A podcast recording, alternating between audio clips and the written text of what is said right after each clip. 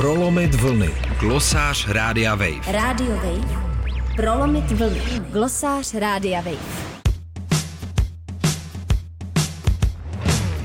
This was never the way I planned, not my intention.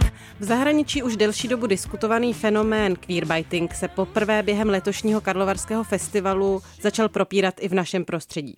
Časopis Esquire totiž na Instagramu uveřejnil promo video z hotelu Pup, na němž se líbali dva čeští hudebníci. Chyběl ale jakýkoliv komentář, kontext a o obou mužích se do té doby nemluvilo ve spojitosti s LGBTQ plus komunitou.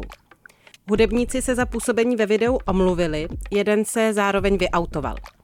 Časopis na svém profilu mazal komentáře s kritikou a omluvy jsme se od něj nedočkali. Co bylo vlastně na neškodném polipku špatně? Pojem queerbiting popisuje to, když se veřejně známá osoba prezentuje tak, že by mohla mít romantický vztah s osobou stejného pohlaví. V tom sdělení ale většinou chybí další kontext. Výjev nás má zaujmout a my se máme chtít dívat.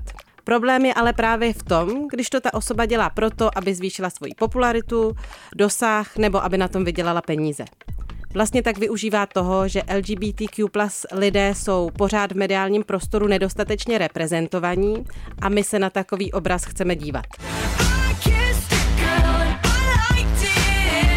Nemůžeme vědět, jaké byly motivace obou hudebníků. Odhadnout zájem časopisu, který k videu připojil hashtagy svých sponzorů, nebude tak těžké.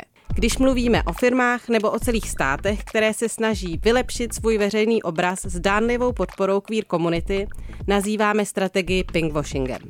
Co je pinkwashing, vysvětlují srozumitelně Zora Hesová a Hanna Kulhánková v knize Byli jsme tu vždycky. Jedná se o špatnou praxi, kdy instituce nebo společnosti zdánlivě podporují LGBTQ plus hnutí, reálně však pro zlepšení práv a pozice komunity nedělají nic.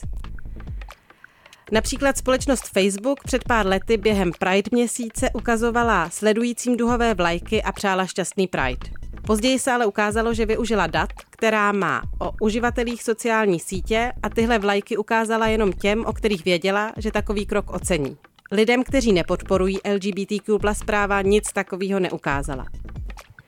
Firem, které prodávají všechny možné výrobky od ponožek po kbelíky, olepené duhovou vlajkou, ale reálně pro podporu queer práv nic nedělají, je mnoho. V situaci, kdy podle průzkumu v Česku polovina zaměstnanců a zaměstnankyň v práci tají svoji sexualitu a 24% čelilo negativním poznámkám, je to smutný.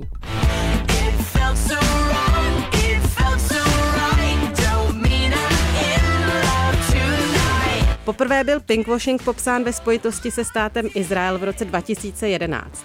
Sarah Schulman kritizovala jeho snahu o prezentování se jako státu podporujícího lidská práva a především práva gayů a lezeb. Stát v rámci svého PR navenek komunikoval podporu Pride pochodům v Tel Avivu a nazýval se dokonce gay mekou. Reagoval tak ale na četnou kritiku kvůli masakru v palestinských uprchlických táborech Sabra a Šatila.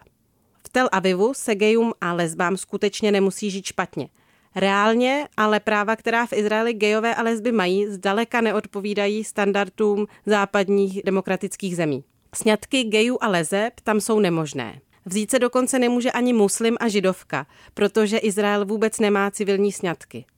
Stát, který bývá často kritizován za porušování lidských práv ve vztahu k palestincům a k palestinkám, se tak proklamovanou podporou Prideu snaží přelakovat na růžovo.